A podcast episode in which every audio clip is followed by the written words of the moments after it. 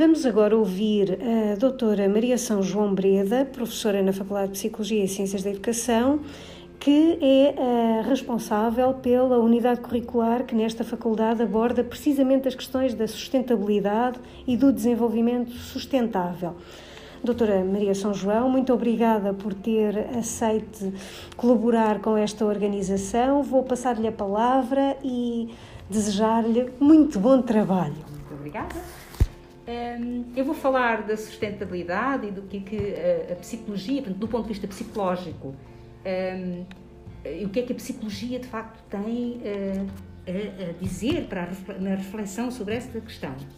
Eh, no entanto, isso requer, de facto, eh, pressupõe conhecer o conceito de desenvolvimento sustentável formulado no relatório de Brundtland, que foi um relatório elaborado pela Comissão Mundial sobre o Meio Ambiente e Desenvolvimento em 1983, pela Assembleia das Nações Unidas. E, portanto, eu convido-vos a pesquisar esta definição. A relação sustentável é uma relação de equilíbrio com o ambiente natural e precisamos ter em consideração que todas as atividades humanas que realizamos com o propósito de satisfazer as nossas necessidades envolvem trocas materiais e energéticas exigem recursos que vamos buscar à natureza, cientes de que esta tem uma capacidade limitada de renovação. Um, e que, ao não respeitarmos esses limites, incorremos no sobreconsumo. E, ao não respeitarmos esses ciclos, ao utilizarmos processos eh, lineares em que lançamos lixo e gases na atmosfera, um, na verdade, contribuímos para a depleção dos recursos, para a poluição, a deterioração dos ecossistemas e estamos, no fundo, a danificar a nossa própria casa. Podemos usar o termo de sobreconsumo, mas, no entanto, sabemos que uma parte dele nem sequer vai dar resposta às necessidades humanas. Resulta de ineficiências nas soluções e também resulta de uma certa forma de relação dos indivíduos, dos grupos, e sociedade com o consumo. Um, numa leitura psicológica, os problemas ambientais são problemas comportamentais. Uh, e isto é especialmente nítido se se tiver em consideração que estes problemas são conhecidos desde os anos 70 e que não têm sido reduzidos suficientemente. Então, somos levados a concluir que eles dependem da conduta humana, da relação com a natureza e com os outros seres humanos, na sua origem e na sua resolução.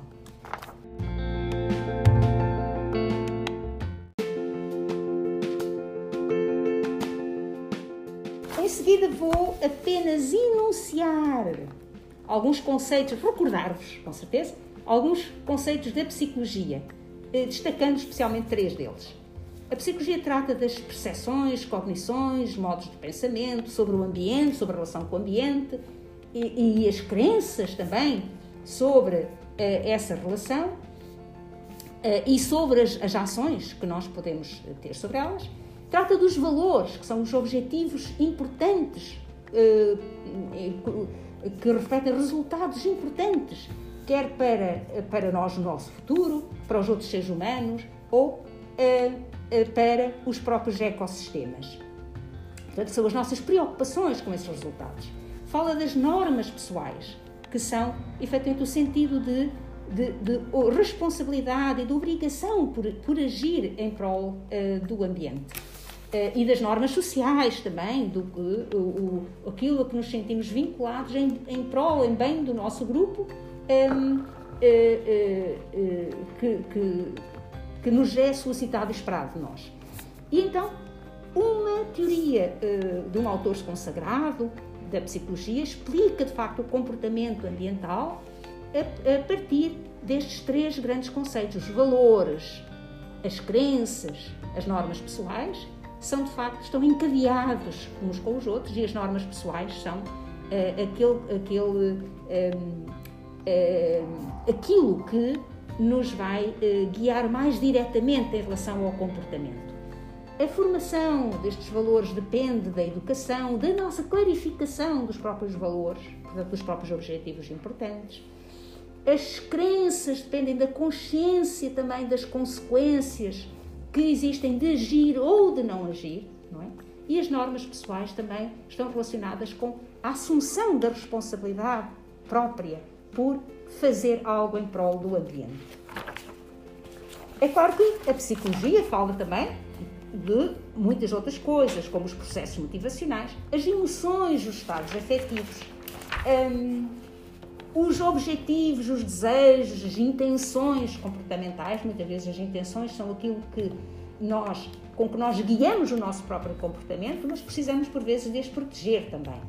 Fala também do sentido de si mesmo, a partir das relações com as outras pessoas, com uh, uh, uh, que nos fazem